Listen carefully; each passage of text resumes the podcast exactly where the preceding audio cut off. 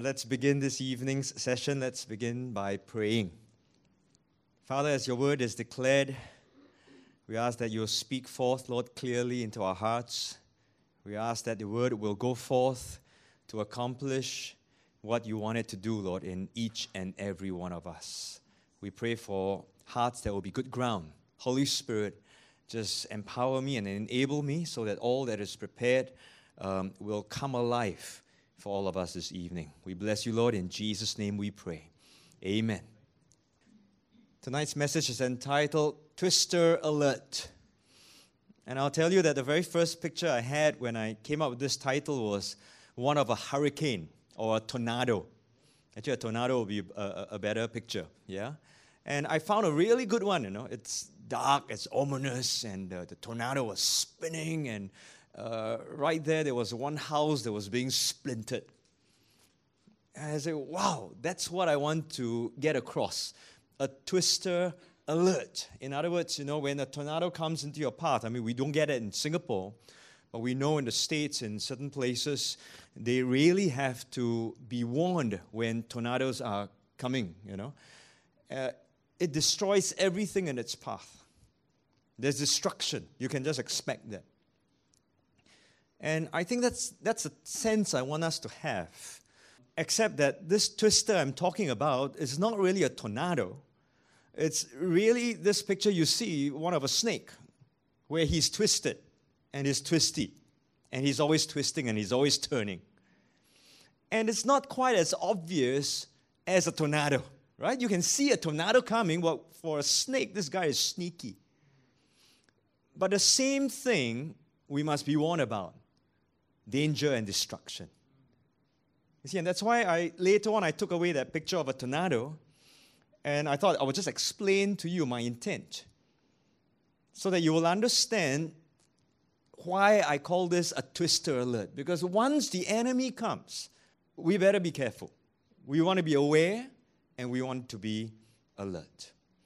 So this evening, when we study the second temptation of Jesus, we want to know what the ploys are of the enemy, the strategies of the devil. And these are not often noticeable to us, they're very subtle. We want to explore first the details and the context of this passage in the second temptation, just three verses. And from there, I want to proceed to four points that we must be on guard about. So let's read Matthew chapter 4, verses 5 to 7. Then the devil took him up into the holy city, set him on the pinnacle of the temple, and said to him, If you are the Son of God, throw yourself down. For it is written, He shall give His angels charge over you, and in their hands they shall bear you up, lest you dash your foot against a stone. Jesus said to him, It is written, You shall not tempt the Lord your God. When we come into this second temptation, the first thing we notice is a change of a scene and a change of setting. When we met John the Baptist, who was in the wilderness, Jesus, after he was baptized, he was led by the Spirit also into the wilderness. And that's where we left him the last time. But this second temptation, the devil changes the scene, and the setting is very, very different. We now move from the wilderness to the temple. If you look at the wilderness, it's a barren piece of land, right? It's empty, it's dry. But from that barrenness, we move to the holy city. From barrenness, we move to a place that is considered beautiful, it's inhabited, populated, and it's called the holy city. The wilderness is a place of aloneness. And now, when we come into the temple, into the Jerusalem, the place where God dwells, it is contrasted with the presence of God. In other words, if you are in the wilderness and you feel alone and devoid of the presence of God, then in the temple is the best place to find the presence of God because He says, That is where I will be. The wilderness is a place of weakness. Jesus was hungry. But the temple was really a place of strength because that's where God would be, and Jesus is the Son of God. I think he would have been very happy to be at the temple. The wilderness moves from a low point, and the devil brings him into a high point. And this is literal. I mean, you know, in the wilderness, there he was, out there in the land, on the land, on the ground. But here, and in the temple, he was raised up to the pinnacle of the temple. Now, there's a lot of debate and a lot of speculation how the devil took Jesus to this location. Some say, well, it's figurative, you know, or maybe it's just hallucination. It's just somewhere in the spirit where Jesus, you know, maybe he was too hungry, you know, he, he felt that he was being lifted up to the temple. But whatever it is, I, I personally think it is real. I believe it's real. Otherwise, the temptation then would not be real. Right? It has to be real. That means physically, by some way, spiritually, obviously, you know, the, the, devil brought Jesus to this new location. So here you have a picture of the temple, but I want to show you the lay, a schematic of the temple. On the top right, you see a schematic of Herod's temple in Jesus' time. On the left, you see a layout of how this temple would be. And the Bible says that the devil took Jesus up to the pinnacle of the temple. Now, in English, when we read pinnacle, we tend to think that it's like a tower or something sharp, like a steeple, like that. But it does not mean that. Literally, just means a wing of the temple, and pinnacle being the highest point. So, Jesus was brought to a certain location in the temple or at the temple. It was the highest point, and from that point, the enemy then tells Jesus, If you are the Son of God, throw yourself down. So, this pinnacle, where is it? What is this highest point? What is the significance of this highest point? There are two possibilities. So, let me share this with you. The very first possibility is that it could be on the outer edge of what we call Solomon's portico on the eastern and southern, the southeastern. This is the south and this is the east. So, right at this edge. And this edge actually overlooks the Kidron Valley. So, imagine if you are standing here and you look down, that would be the valley. It's a 450 feet drop, 137 meters all the way down. Josephus, in recording this point, actually says that it is a dizzying height. That means if you stand there, wow, you, you start to spin. So that could have been that place that Satan was with Jesus up there and says, Yo, Jesus, if you the Son of God, throw yourself down. Now, what was his intention? Maybe, perhaps, Jesus was being tempted by the enemy, and the enemy is saying, I want you to jump down, and if you jump down, the angels will come catch you, so everything's going to be cool, right? But maybe the devil just wanted Jesus to jump and for him to really just fall flat on his face, and it would have been fatal. And if Jesus would have died there and then, that would be the end of his messianic mission. Right?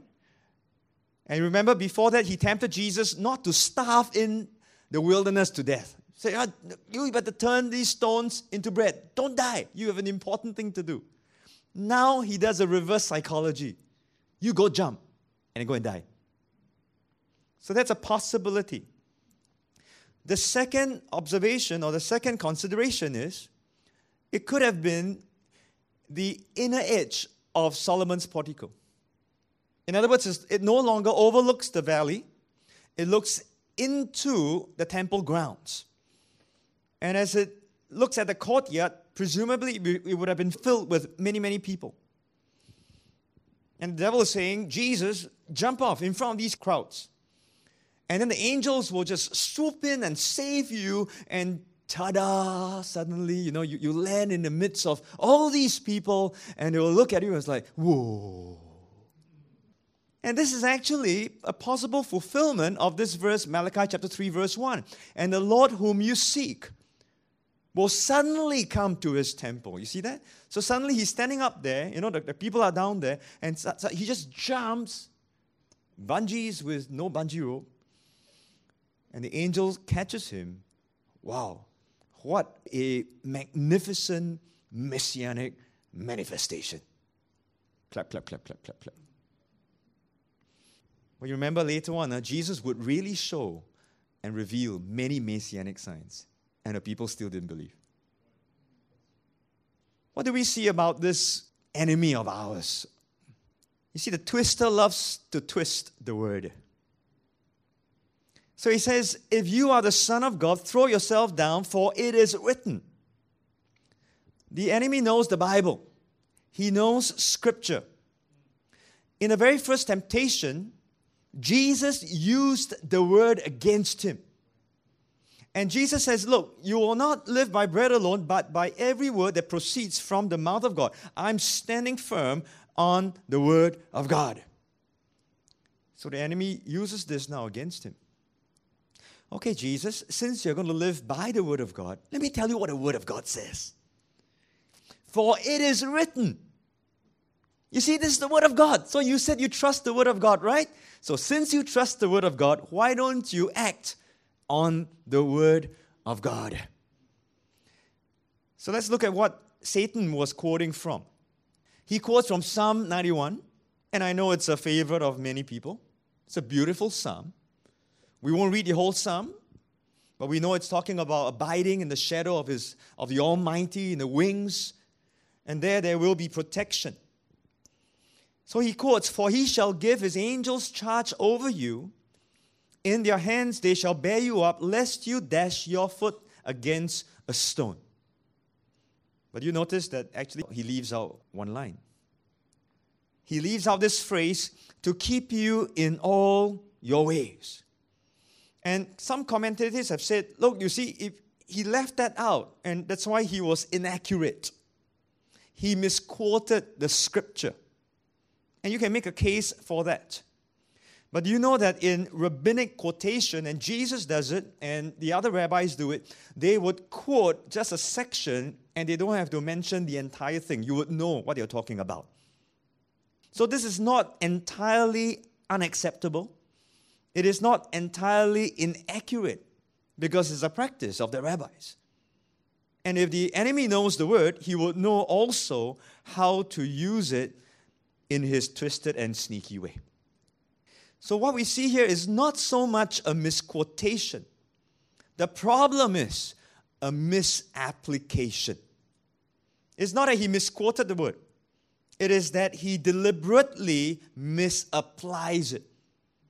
See, Psalm 91 is about divine protection, and we can say amen to that. But if you go deep into this psalm, it talks about divine protection for one, those who love God, those who dwell in his presence, and we say, well, we, well, we all do that. I'm sure Jesus does that too. But it presupposes also this person's obedience and faithfulness to God and his purposes also. Psalm 91 is not about divine protection in all situations, including number one, presumption, number two, irresponsible decisions, number three, stupid acts. Can you see the enemy is misapplying this passage and telling Jesus, just go, man, go jump. I mean, it's like us now telling you, you know, why don't you just go there, go down to the road right now, and just walk in front of a bus. And while you do it, pray Psalm 91. Maybe the guy who ran onto the F1 track was praying Psalm 91. See, the Word of God is not to be twisted to our own liking and application. but the twister twists the Word. Now, I want to assure you that divine protection is all through the Bible. Let me give you some examples. Israel was protected, right, in Goshen when the plagues came upon Egypt. Divine protection. Daniel was thrown into the lion's den. You know the story divine protection. Shadrach, Meshach, Abednego cast into a fiery furnace, divine protection. Jesus promises believers, you will take up serpents, and if you drink anything deadly, it will by no means hurt them. They will lay hands on the sick, and they will recover. Mark 16, verse 18. And we believe there is divine protection for those, obviously, who believe and those who act in accordance to God's will. This verse is particularly apparent in the life of Apostle Paul. He tells young Timothy in 2 Timothy chapter 4 verse 17, I was delivered out of the mouth of the lion. In Lystra, Paul was stoned by Jews from Antioch and Iconium. And after that, this is really cool, no? They stone him, you read the Bible, and after that, they carry him out, think that he was dead already. After that, he gets up, and then the next day, he goes on to preach. I mean, this is cool, right? Divine protection. He was shipwrecked on this island called Malta. And as he put his hand out, this snake, the viper, jumps out and bites. And everyone thinks, man, this guy's going to be gone. He shook off the creature into the fire and he suffered no harm. See, there is divine protection for the people of God. And yet, when you read the Bible, you also see that at times divine protection doesn't seem to be there. Doesn't seem. You see, I don't want you to say that there's no divine protection for us because there is. The book of Hebrews, and I love this second part of Hebrews 11, I remind myself always, many times. From 1132 to 35, we see there are great testimonies of breakthroughs and victories because of faith. By faith, people, you know, are raised from the dead. By faith, they receive their breakthrough. They, they quench fires and so on. But the second part of verse 35 onwards, it goes on and it says, Others were tortured, not accepting deliverance, that they might obtain a better resurrection. Verse 36 Still others had trial of mockings and scourgings. Yes, and of chains and imprisonment. You want to go on? Verse 37. They were stoned, as if that's not bad enough. They were sawn in two. They were tempted with and were slain with the sword. Anyone want to talk about divine protection? Psalm 91. Tell them they had no faith. And here was a chapter about faith. Can you understand the, the teaching I'm trying to share here with you? The enemy twists the word and if he cannot cause you to doubt God's word, he will cause you to misapply it. He's that sneaky. I want you to see the next verse. I, I found it really interesting. If you read, he quotes up to verse 12 and he stops, right? Because verse 13 is about him, you see. You shall tread upon the lion and the cobra. The young lion and the serpent you shall trample underfoot. How come he didn't read that part? And I find it really interesting and ironic. The enemy would use a psalm that promises protection from the lion and the serpent to get Jesus to be defeated by himself, who is the lion and the serpent. Jesus is the lion of Judah, but the enemy is called a roaring lion who prowls, seeking whom he might devour. And we know he's a sneaky snake, that old serpent mentioned in Revelation, first mentioned and first appearing in Genesis chapter 3, verse 1.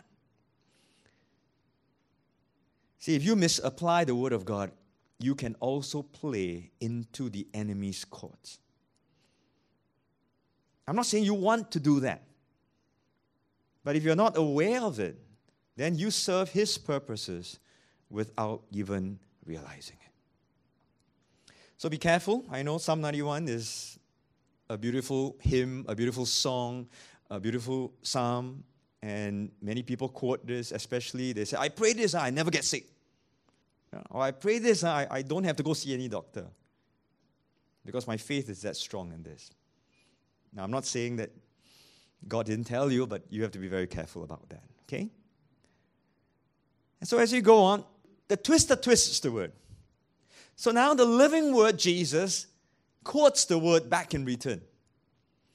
And so Jesus says to Satan, It is written again, you shall not tempt the Lord your God. So, what does he do? Jesus quotes from Deuteronomy. You notice that all three times in the temptation, he will quote from Deuteronomy, which is a repetition of the law. Deuteronomy chapter 6, 16 actually says, you shall not tempt the Lord your God. as you tempted him in Massah. So, if you want to know the context, you have to go back into the Old Testament to find out what Massah is all about and what happened at Massah. Now, you'll find the account in Exodus chapter 17, verses 1 to 7. And this is the story of Israel as they come to a point that they were thirsty. They had no water to drink. They get upset, they complain, they, they fight with one another, they are contending with uh, Moses. And finally, Moses goes to God and says, you know, What have you done to me? Why do you ask me to bring this kind of people out?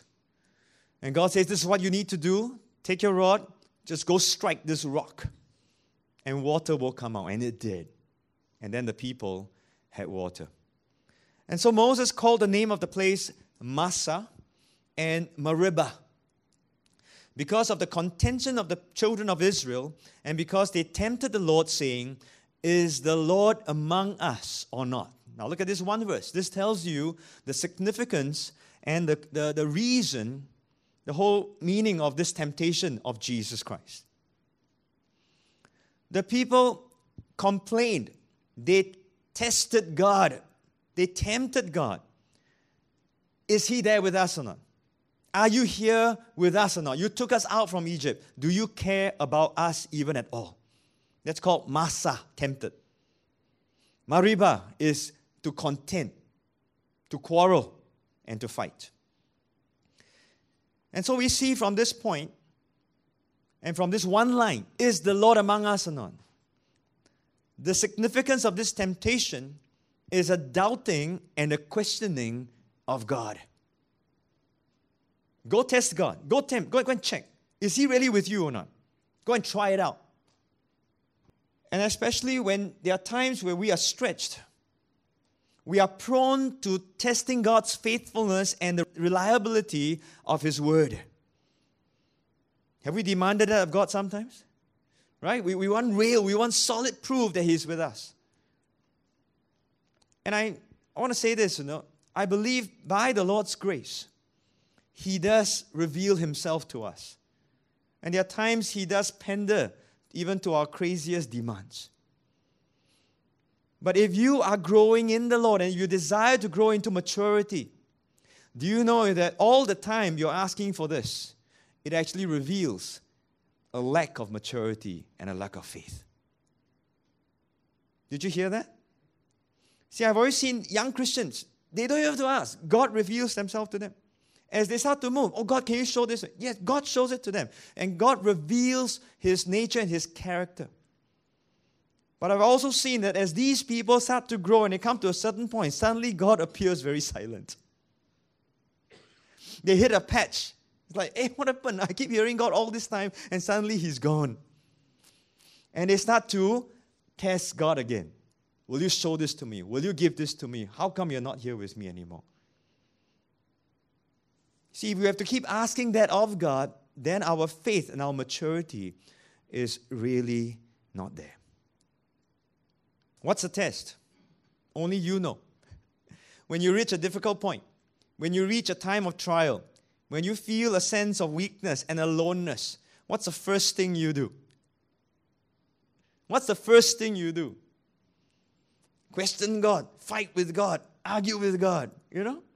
And it's all in the position of a heart. God will see the attitude that is within there. Let me ask you do you think this is applicable? This significance of this temptation, is it applicable to New Testament Christians? Obviously, it is. Otherwise, we'll be wasting time learning this. Do you know that this incident was quoted once more by Paul in 1 Corinthians chapter 10? Where he says in verse 4, talking about Israel, all drank the same spiritual drink, and they drank of that spiritual rock that followed them. What rock was he talking about? He says, that rock was Christ. Then he goes on, a couple of verses down in verse 9. He says, Therefore, let us not tempt Christ, as some of them also tempted and were destroyed by serpents. Now, again, if you go back into Old Testament accounts, you'll begin to see how did they tempt? They were saying, God, why do you bring us into the wilderness? Why do you bring me into a difficult problem? You know, how come this? How come that? Are you with me or not? Are you for me or not? They never seem to learn, they never seem to grow. And in that, we tempt God. Remember, I gave you a teaching that the word tempt comes from this Greek word called peirazo. And peirazo is looking at how we can test something to show up the negative. And so we are tempted to tempt God. We peirazo God also by looking at the negatives. We say, Lord, why you let me down? You should be blessing me. God, how come you didn't give me enough? How come they have more? So we're always looking at what God didn't do for us, what God didn't give to us, how God didn't come through for us, and we tempt Him in that way. You understand? So when you read the scripture, tempting God is not, oh yeah, God, I got chocolate, would you like? That's not called tempting God, right? But it is a testing of God in a way that we reveal the negative aspects as if there was any in God. But what's our problem? We tend to look at the negatives of God. How come you didn't heal me? How come you healed them? How come you, you know? And we're always looking at that. Versus, Lord, okay, I don't understand this situation. The psalmist cry, How long, God? Because your word says you will deliver me. How do I keep trusting you? I will still praise you. I'm still content. I will rejoice even if I go through this trial. You understand that, that very subtle difference? And the enemy, who is the twister, will twist it. And he is really good at it. And we allow ourselves to be twisted. And that's why I want to bring a twister alert. I want you to be careful. Because the twister can twist things and try to get us to do things we may not want to do or may not understand. So, firstly, he, misapplies scripture. Next, he gets us to question and to doubt God. As I was preparing this, I said, Lord, man, I, I fail, man, this. I've also tempted you. And I never realized it. And it's scary because when, it, when the Lord just brings to mind the way that I am, it's scary. And that's why I, after that, I'm just so thankful that I am hidden in Christ. If not for Jesus, where would I be? Amen? If Jesus had not passed this test and, and gone through with his messianic mission, died on the cross, washed me clean, present me righteous, where would I be? But that does not mean then we can just any old how apply scripture, right? We still have to learn. And that's what this lesson is all about. I bring you a twister alert. Let's go now through the next four points and see what we have to be careful about. Let's look at this first point called the ministry of angels. You realize this whole episode in the second temptation was all about angels. Satan himself was a, is a fallen angel. And he's telling Jesus, You jump, your angels will come save you. So I want to talk about the ministry of angels a little bit. I'm no expert in this one, but I thought it's still good to just mention a few points for us to consider. Let's ask ourselves do we believe in angels? Yes, we do. Definitely so. They are all around us. I may not see them nor feel them. Some of you could have that perception much stronger than I, and that's fine. But by faith, I want to declare they're all around us. Amen? So we believe in angels. They're all ministering spirits sent forth to minister for those who will inherit salvation. That's us. And that's quoted from Hebrews chapter 1, verse 14. Yes, I believe in angels. But my question is this Are we supposed to always look for angelic manifestations? And that somehow, along the way, we could end up worshiping those angels. Now, that is scarier. Now, we will say no. But could we be twisted to a point, ever so subtly, that we start to move towards that? I know you will agree with me. Definitely not the worship of angels. We have the right Christian answer. We only worship Jesus. But how about manifestations and visitations? Because really, what I see now, I hear a lot of these stories. And whilst I believe in angels, I myself would like to be careful. And I say, Lord, please help me in this one. I believe that angels and the ministry of angels would happen when the Lord allows that and moves that and can save someone, it can come through in some ways, you know, and all that. But we, we don't look for these things. Because when we start to look for these things, my concern that we start to put it as a more superior spiritual experience. And when we begin to do that, that's dangerous. Because if I have seen angels and you have not, then I'm more spiritual than you. It doesn't say that.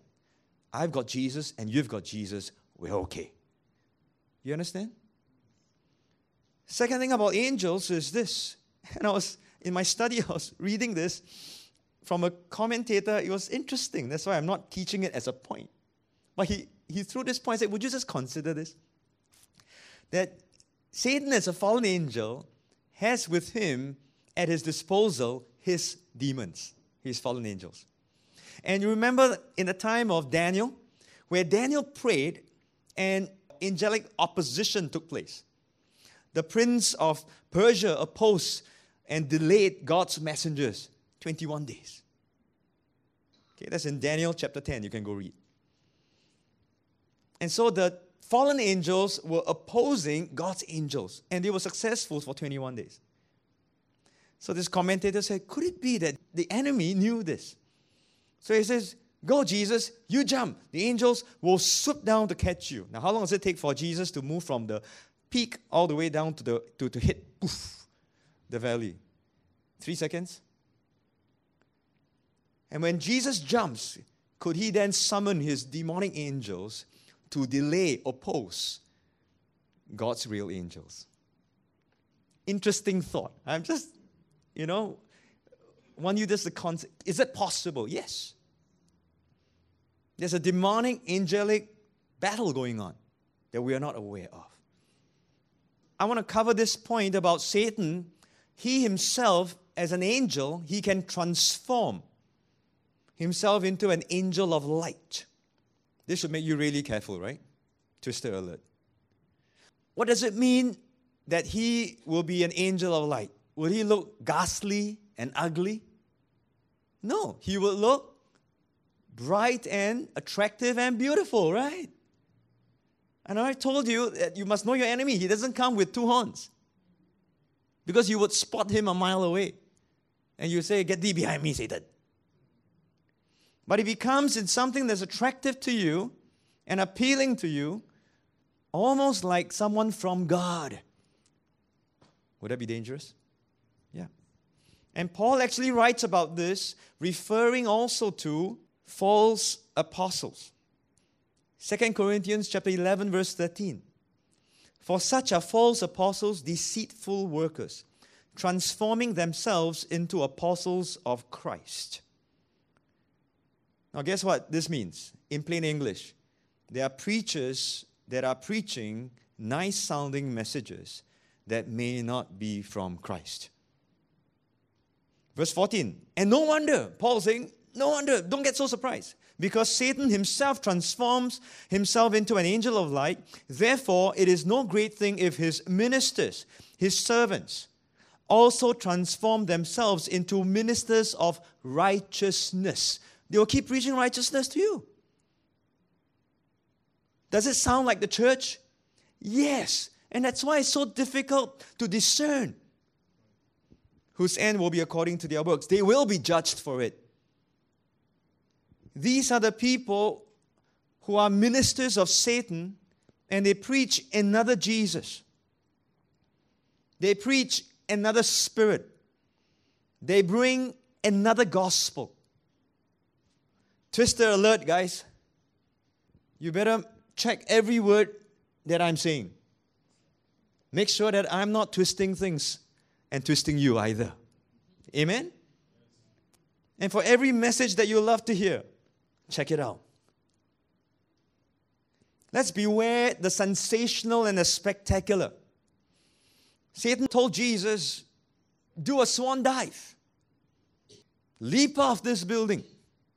It's going to be spectacular. It's going to be sensational. I'm going to make sure that the follow spot is on you. The drum is going to roll. There will be a chorus of dancers that will come out after that. Smoke machine, even if you like some effects. Beware the sensational and the spectacular. You know, today we live in a world where 3D is not even enough. I know the technology just came out not too long ago. So every movie now, you have three dimensional. Pay more. Now we have 4D if you go to Resorts World or any of the theme parks, right? Where when the donkey sneezes, you actually have his this wet feel on you. Or yeah, things that will tickle you. Yeah, you, you know what I mean. Yeah? You, you've been there. Do we need 5D? When will we stop? If you look around the world, everyone is now getting into this thing called extreme sports and thrills. Why? They, they, they want the adrenaline to pump. They are just so bored. It just shows you how bored they are with life. You just have to push the limit, push the limit, keep pushing the limit. You notice people don't want to read anymore. They want to watch, they want to feel, they want to experience. And so you tell people, read the Bible. They say, cannot, lah. I fall asleep. You preach better. I listen. Soon, pastors will have to act out the whole Bible. Yeah, we, we, have to, we must have skits, must have plays. I mean, these are nice things in church, but you realize there's a lot of these things nowadays. And we spend so much effort putting all these things on. And whilst it does touch hearts, I wonder if it's only entertaining them for that moment. So I'm asking about extreme experientialism. Be careful, because if you want to keep experiencing things, the world is happy to give that to you. And there's a lot of focus today about the paranormal, about the supernatural, and about New Age spirituality. It's why many young people are caught into this. Ouija boards and stuff like that. They want to touch base with the supernatural.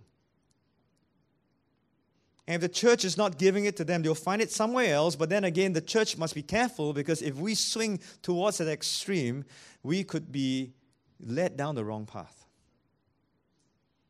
Are we worshiping God or is it called worshiptainment? Where we need the ambience. We, we, we need the lights down. The room has to be dark, otherwise, God won't come. We need to have that tingling, oh, I felt God today. And if you don't, how? You complain and end up tempting God. Crazy, right? Have we been trained to depend on these accessories and props to help us to worship? Now, do we believe in miracle signs and wonders? Yes, we do. And these are in themselves unusual, they are sensational, they are spectacular. Praise the Lord. But you see, whatever God wants for us, where there's a truth, there will be a counterfeit. And Paul warns in 2 Thessalonians chapter 2, verses 9 and 10. The coming of the lawless one is according to the working of Satan, talking about the Antichrist, with all power, signs, and lying wonders and with all unrighteous deception among those who perish because they did not receive the love of the truth that they might be saved. You want a nice show? The enemy will know how to give you a nice show. Look at Hollywood. They know how to put on a good show. As the church, we have to ask ourselves in trying to redeem what has been lost, are we swinging to another extreme? The stage and the lights and the props and so on. Very nice. What is it all about? What holds us steady, my friends? See, we have to ask ourselves do we understand the difference between the word that is objective and experiences that are subjective? You see, in this room, all of us, we are of different makeup, different personalities and our experiences will be different. And sometimes I think we try to force everyone to a same experience. That's a problem. you can experience it one way and I can experience it another way, and, and they will be subjective one to the other. I don't want to judge your experience. But what is the common ground for us? The Word of God. That's objective. But it's scary that even today, the objective word is being touted as subjective because it's being twisted. Twister alert. Let's ask this question Who serves who? Who is serving who? I made this statement humanism and hedonism puts us at the center. What's humanism? Humans are important. Humans have intellect. We are smart. We are capable. We are generally good. That's humanism. You understand? God doesn't even feature. All this rights issue, that's humanism. What's hedonism? Pleasure. You're seeking after pleasure. Now, if I'm important, then all I want is pleasure. Anything that is not pleasurable doesn't fall into my purview. I don't want to know it. So I'm the most important. And have you heard this? God wants me to be happy and comfortable. Have you heard this preached before? God wants you to be happy. And that's why when we counsel couples who are going through divorce or going through a real challenge, I hear this all the time. But I'm not happy in this relationship anymore. So because I'm not happy, I can get out. That's good reason. Doesn't make sense. But they think it makes a lot of sense. Paul warns of this in the last days. 2 Timothy chapter 3 verses 1 to 5. There will be perilous times. And at times are perilous because men will be. You see the reason here? The perilous times are caused by what or whom? Men and women. Because they will be lovers of. What are they lovers of? There's a whole list, but I just bring out the lovers of. Verse 2 They'll be lovers of themselves, they will be lovers of money. Go all the way down to verse 4. They'll be lovers of pleasure rather than lovers of God. Now you got to figure this out again, yeah? Every time. Because there are church people who will say, But I love God. But actually, if you look at their lifestyle, look at their speech, they love themselves, they love money, and they love pleasure. So who's right? See how scary this is? Who is serving who? What's the good news? Is today's good news when you believe in Jesus, everything will be fine, everything will be dandy. Come to Jesus, all will be good. It sounds right. But do you know that behind that statement is a very materialistic motivation? And we only want God for the good things? God is good because He gives me good things? No, God is good because He's God. That's it. So if Jesus wanted just to serve Himself that day, He might have just been tempted to do what He was asked to do. But He knows that He serves His Father who is God. But today, Jesus has been made out to be our servant when we were saved to serve Him as the King and His purposes. Think about this, isn't that not true? Jesus is always there to either to heal or to counsel or to guide or to fight spiritual battles for us. People bully us, we send Jesus there. He's there to soothe us, pat us on our, on, our, on our shoulder, to provide for us, to bless us, multiply our bank accounts. Hey, just look at Facebook. You look at the kind of posts that are out there. It's all that kind, that type. That's who Jesus is to many people. How about King? Why don't we start with King first? Because that's what it is. He saved us into his kingdom. He's the king. That's the good news of the kingdom that when you align with this king, yes, things will move according to his plan. Sometimes may not be very nice for us.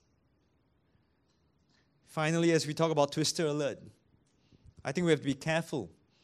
It is written. What is written, friends? Do you know what is written?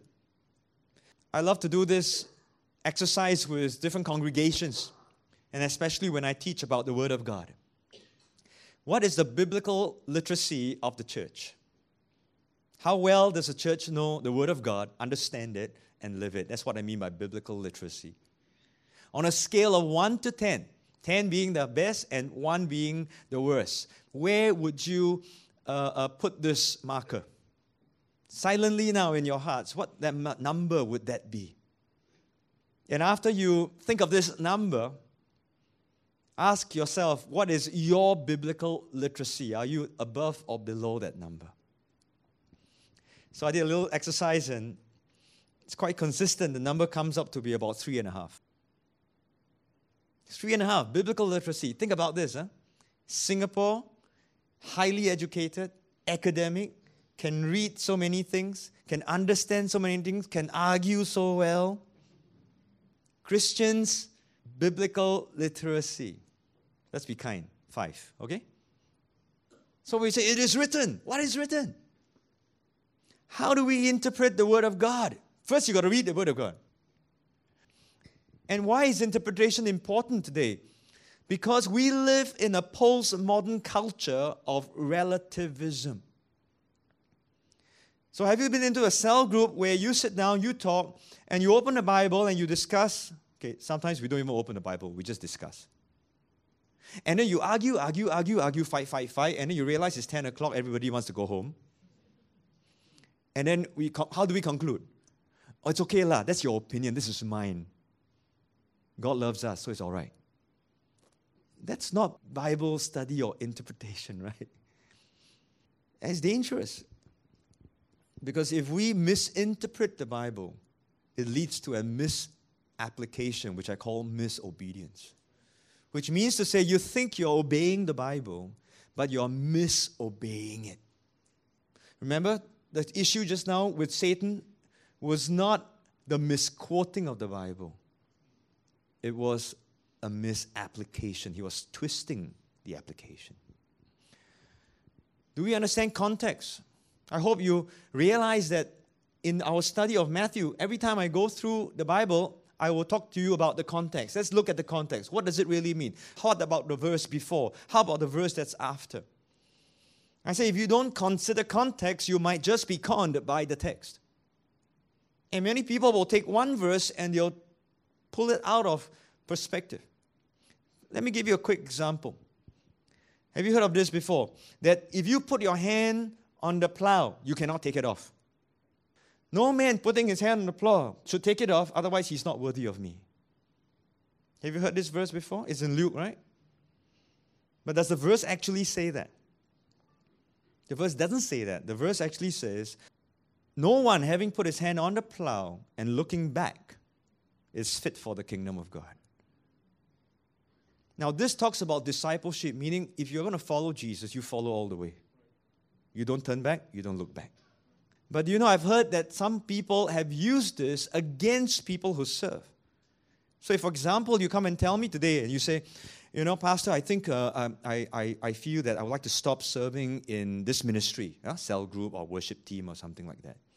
This minister could well look at you and quote this verse and say, you know, brother, if you put your hand on the plow, you cannot take it off, you know. Otherwise, you're not fit for the kingdom. You see how dangerous that is? Now, if this guy doesn't know the Bible, say, oh, eh, no, no, I better stay on. because I want to be fit for the kingdom, right? So there you have. Continue, cell leader. How about the other one, where we talk about persistent prayer? Luke chapter 18, verse 6 to 8, where there's a parable that Jesus talks about that there's this woman who persistently badgers this judge. And right before that is one verse that says, When you pray, do not lose heart. So we've taken that one verse and we say, Look, when you pray and you're waiting for your, for your, for your car and your deliverance and your breakthrough, don't give up. You keep praying, and that car will come. You keep praying, you know, and the money is going to come.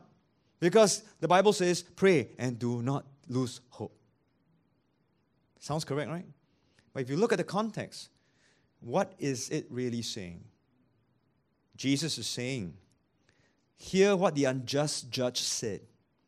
Shall God not avenge his own elect who cry out day and night to him, though he bears long with them? I tell you that he will avenge them speedily.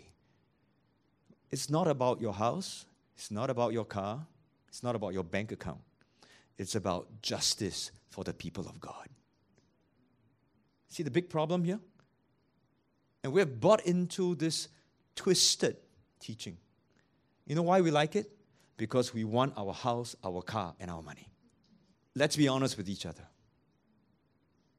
So I ask you, please pray for teachers of the word. Please pray for me. James chapter 3, verse 1 says that, Let not many of us become teachers, for they will receive a stricter judgment. Please pray for me.